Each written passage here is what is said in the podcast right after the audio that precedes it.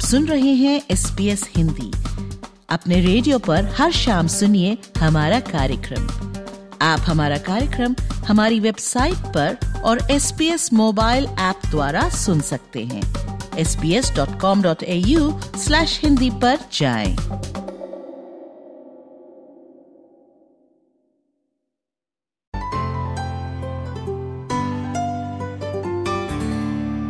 दोस्तों एस हिंदी पे आज जुड़ रहे हैं हमारे साथ प्रोफेसर राकेश गुप्ता। भाई, हाल ही में प्राइस गाउजिंग पर Australian Council of Trade Unions द्वारा एक रिपोर्ट में पाया गया कि बड़ी कंपनियों द्वारा अनैतिक रूप से उत्पादों की कीमतें बढ़ाने के कारण महँगाई बढ़ना एक संभावना हो सकती है। इसी पर आज हमारे साथ जुड़ रहे हैं ग्रिफिथ यूनिवर्सिटी के सीनियर लेक्चरर फाइनेंस और फाइनेंशियल प्लानिंग में डॉक्टर राकेश गुप्ता और आज हम चर्चा करेंगे कि क्या है प्राइस गाउजिंग और किस तरह से ये रिपोर्ट हमारे लिए काम की है। तो डॉक्टर गुप्ता आपका एस हिंदी में बहुत स्वागत है। Thank you Vaishali. This is a great opportunity और uh, सबसे पहले बात करें हम प्राइस गार्जिंग इस टर्म को समझने के लिए। हम अगर इसको जो है हिंदी में समझे तो अनैथिक इंक्रीज इन प्राइसेस तो प्राइसेस का जो है अनैथिक तौर पे बढ़ना। जी।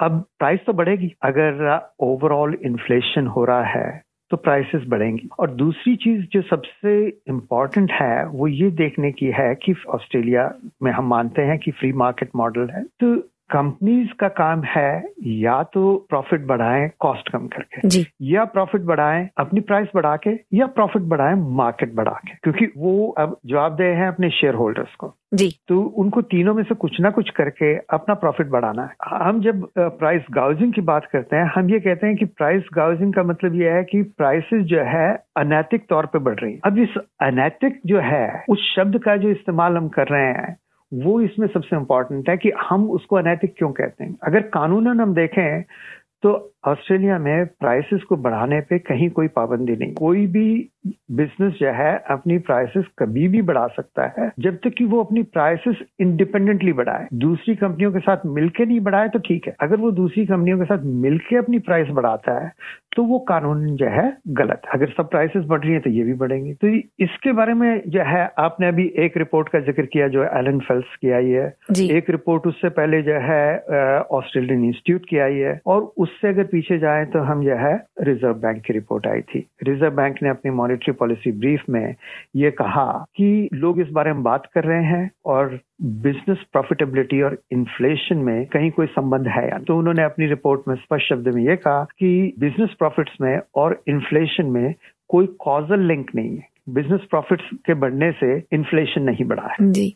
लेकिन एलन फेल्स तो कहते हैं कि व्यापार में एक अप्राकृतिक रूप का मुनाफा देखा गया है खासकर पैंडेमिक के बाद। उसी रिपोर्ट में जो है रिज़र्व बैंक ये भी कहता है कि जो सबसे बड़ी 200 कंपनियाँ हैं उनका प्रॉफिट जो है 2021-23 के पीरियड में ज़रूर बढ़ा है। पर वो उसके बारे में कुछ नहीं कहता है कि वो क्यों और कैसे बढ़ा। अब हम इन दोनों और तीनों चीज़ों को अगर साथ में मिला के देखें तो हमें ऐसा ज़रूर लगता है कि जो बड़ी कंपनियाँ हैं, उनका प्रॉफिट बढ़ा है और या उनका प्रॉफिट मार्जिन बढ़ा है। और अगर हम इसी को जो है रिज़र्व बैंक की रिपोर्ट के साथ में देखें तो ऐसा प्रतीत होता है। इसका भी कोई एविडेंस या कोई डायरेक्ट रिसर्च जो है सामने नहीं आई है, पर ऐसा प्रतीत होता है कि शायद स्मॉल और मीडियम एंटरप्राइजेस का प्रॉफिट कम हुआ हो और बड़ी कंपनीज़ का प्रॉफिट बढ़ा हो। फ्री मार्केट में अगर रेगुलेटरी सिस्टम इफ़ेक्टिव और ठीक ना हो तो ये होना कोई खास बात नहीं है। जी तो इसका जो प्रभाव है वो माइग्रेंट कम्युनिटीज पे, जैसे कि भारतीय समुदाय हो गया या साउथ एशियन पूरे ही कम्युनिटी की बात करी जाए तो उस पर इस पूरी प्रक्रिया का प्रभाव किस तरह से पड़ता है? माइग्रेंट कम्युनिटी जो है, और स्पेशली जो फ़र्स्ट जनरेशन माइग्रेंट है, वो हमेशा ही फाइनेंशियली स्ट्रेस्ड है एक्सेप्ट फॉर फ्यू जो हम वेल्दी माइग्रेंट्स को अगर उसमें से निकाल दें, जो एक आम माइग्रेंट है, वो हमेशा ही फाइनेंशियली स्ट्रेस्ड रहता है। और जब इस तरह के जो है कीमतों में वृद्धि होगी तो सबसे पहले और ज़्यादा फाइनेंशियली स्ट्रेस होगा। परंतु अगर एक चीज़ और देखें आप इस बीच में जो माइग्रेंट्स के बारे में जब चर्चा होती है, सबसे पहले जो है लोग ये कहते हैं कि ये जो इन्फ्लेशन है, ये माइग्रेंट द्वारा प्रभावित है। कि माइग्रेंट ज़्यादा आ रहे हैं उसके कारण जो है ट्रेंड्स बढ़ रहे हैं, उसके कारण कंजम्पशन बढ़ रही है, परंतु इंफ्रास्ट्रक्चर नहीं बढ़ रहा तो इसके कारण महँगाई बढ़ रही है। ऐसा भी लोग कहने लग जाते हैं। जी। उसके बारे में जो है, अभी इंटरनेशनल मॉनेटरी फंड की रिपोर्ट आई थी रिसेंटली उसमें जो है, उन्होंने बड़े स्पष्ट शब्द में कहा कि ऑस्ट्रेलिया में माइग्रेंट्स के आने से पॉजिटिव प्रभाव पड़ा है जीडीपी पर। परंतु इन्फ्लेशन पे उसका कोई प्रभाव पड़ा हो, ऐसा नहीं लगा। क्योंकि माइग्रेंट्स के बारे में बात की जाती है तो दो सबसे बड़ी चीज़ें आती हैं। हम जब माइग्रेंट कम्युनिटी बात करती है तो हम बात करते हैं, उनके ऊपर जो है नेगेटिव प्रभाव क्या पड़ता है। जब पॉलिटिक्स बात करती है माइग्रेंट्स की तो वो बात करती है कि माइग्रेंट्स के आने से देश के ऊपर नेगेटिव प्रभाव क्या पड़ता है? और उन दोनों चीज़ों के बारे में बात करना बहुत ज़रूरी है क्योंकि एक तरफ़ आप बात करेंगे तो बात नहीं बनती। जी बिल्कुल। तो माइग्रेंट के आने से जो है देश के ऊपर नेगेटिव प्रभाव इन्फ्लेशन बढ़ना नहीं हुआ ऐसा इंटरनेशनल मॉनिटरी फंड की रिपोर्ट कहती है। रेंट ज़रूर बढ़े हैं इसलिए बढ़े हैं कि एकदम से माइग्रेंट आए कोविड खत्म होने के बाद। जो है प्रॉपर्टीज़ अवेलेबल नहीं थी प्रॉपर्टीज़ कंस्ट्रक्शन नहीं हुई तो उसके कारण जो है रेंट बढ़ गए। तो आ, ये तो एक आ, आ, हम कहते हैं एस्पेक्ट हुआ। अभी मैं यही रिपोर्ट देख रही थी प्रोफेसर गुप्ता तो हमने देखा कि ब्रेड के दाम 2021 से 23 के बीच में चौबीस दशमलव एक प्रतिशत के करीब बढ़ गए हैं और वहीं हम्म। दूध के दाम बाईस दशमलव सात प्रतिशत के करीब बढ़ गए हैं। तो ये जो टेबल का खर्चा बढ़ता जा रहा है ना ये बेसिक्स जो हम अपना टेबल का जो कॉस्ट है वो बढ़ता जा रहा है। उसको कैसे संभाला जा सकता है? और इसी चर्चा में प्रोफेसर एलन फेल्स ने अपनी रिपोर्ट में एक रॉकेट एंड फेदर्स नाम की प्रक्रिया का ज़िक्र किया है। वो क्या है? रॉकेट एंड फेदर्स अगर हम सबसे बढ़िया चीज़ ये है कि हम जो इकोनॉमिक्स के प्रोफेसर हैं वो कुछ ना कुछ जो है एक कॉम्प्लिकेटेड टर्म को यूज़ करके जो है चीज़ को एक्सप्लेन करना चाहते हैं। हर हर आम आदमी ये जानता है कि जब भी कहीं जो है सप्लाई कम होती है या डिमांड बढ़ती है तो प्राइसेस ऊपर बढ़ती हैं। हमें अच्छी तरह से पता है कि जब प्राइसेस ऊपर जाती हैं तो वो तेज़ी से ऊपर जाती हैं। पर जब वो बॉटल नेक्स या जो डिमांड एंड सप्लाई का जो इम्बैलेंस है जब वापस आता है तो प्राइसेस नीचे आनी चाहिए पर वो उस तेज़ी से नीचे नहीं आती। तो उसको जो है हमने एक मेटाफोर या इकोनॉमिक्स में जो है टर्म यूज़ की गई rockets and feathers when prices go up they go like rocket when they come down they fall like a feather. हौले हौले नीचे आते हैं। हौले हौले नीचे जी। तो ये जो समस्या है मैं बात वहीं लेकर के जाना चाहती हूँ कि टेबल का जो खर्चा बढ़ता जा रहा है वो भी हौले हौले ही नीचे आता है। तो ऐसे में प्रवासी समुदाय क्या कर सकता है? क्योंकि F M C G goods एक ऐसी चीज़ है जिनको आप छोड़ नहीं सकते। या, ये जो है सिर्फ़ ऑस्ट्रेलिया में नहीं हो रहा, सारी दुनिया में हो रहा है। उसके लिए जो है सबसे इम्पोर्टेंट चीज़ जो ऑस्ट्रेलिया में या ओईसीडी कंट्रीज़ की बात करें, वो है मोस्ट इंपॉर्टेंट फाइनेंशियल लिटरेसी कि हम जो है टेबल का खर्चा बचाने की होड़ में हम ओवरऑल नहीं देखते।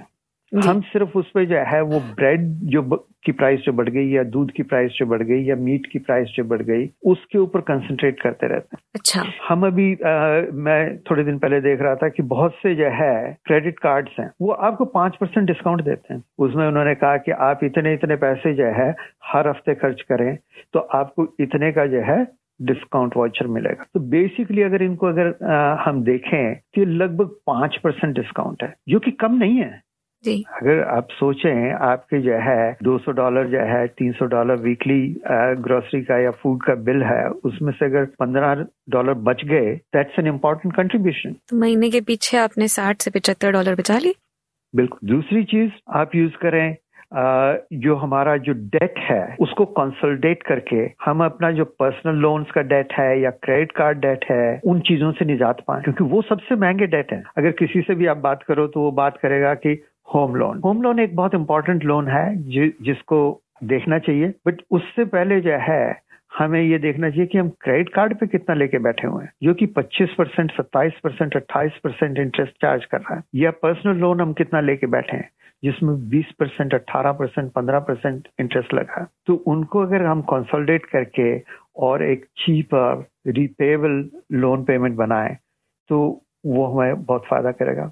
जी और एक आखिरी सवाल मेरा आपसे ये रहेगा कि आने वाले भविष्य में आपको क्या लगता है कि महँगाई की ये जो समस्या है ये कितनी गहन होगी और इसमें बड़ी कंपनियों का क्या रोल रहेगा क्या उनकी भूमिका रहेगी? ये जो सवाल है कि फ्यूचर फोरकास्ट ऑफ़ प्राइसेस अगर कोई कर सकता होता तो बहुत बढ़िया था। परंतु एक चीज़ जो है, वो ऑस्ट्रेलिया में सोचने की है कि ऑस्ट्रेलिया की जो प्राइसेस हैं, वो सिर्फ़ ऑस्ट्रेलिया की डिमांड सप्लाई पर डिपेंड नहीं करती। वो ग्लोबल डिमांड सप्लाई पे भी डिपेंड करती जियो सिचुएशन जो दुनिया की है, उसके ऊपर डिपेंड करती है। ऑस्ट्रेलिया का जो लार्जेस्ट इंटरनेशनल ट्रेड पार्टनर है चाइना उसके ऊपर बहुत कुछ डिपेंड करता है। बट अगर शॉर्ट टर्म में अगर देखें हम तो ऐसा लगता है कि कंज्यूमर स्पेंडिंग जो है वो बढ़ेगी बट उसकी जो पेस जो है बहुत धीरे होता जाएगा। जी। क्योंकि इन्फ्लेशन और पॉपुलेशन ग्रोथ जो है दोनों ही पॉजिटिव रहेंगी। दूसरी चीज़ फ़ूड सेल जो है वो इंक्रीज हो रही है और दूसरी चीज़ें जो है नॉन फ़ूड सेल्स जो है वो डिक्लाइन हो रही है। उन दोनों का जो डिफरेंस है वो देखना बहुत ज़रूरी और इम्पोर्टेंट है क्योंकि ये ये चीज़ दर्शाता है कि लोग जो है वो फाइनेंशियली तकलीफ़ में है। क्योंकि जब हम फाइनेंशियली तकलीफ़ में होते हैं तो बाकी सब चीज़ों को छोड़ के हम सिर्फ़ खाने पी बेसिक्स पे आ जाते हैं। रोटी पकड़ रोटी कपड़ा और मकान वाली। कहानी। हाँ तो अब उसमें भी जो है कपड़ा और मकान की इम्पोर्टेंस कम होती जा रही है और रोटी की इम्पोर्टेंस बढ़ती जा रही है। बिल्कुल। Which is the most important part here और ये जो हमारे रिटेल डिस्काउंट्स जो हम पिछले दिनों देख रहे थे पिछले तीन चार साल से कि बहुत हैवी रिटेल डिस्काउंटिंग चल रही थी वो कम होती जाएगी। The life in the short term और मुश्किल हो सकती है। तो उम्मीद करते हैं कि हम सब आने वाले चुनौतियों के लिए तैयार रहें और आपने इतना समय निकाला उसके लिए बहुत शुक्रिया doctor Rakesh Gupta. Thank you very much have wonderful day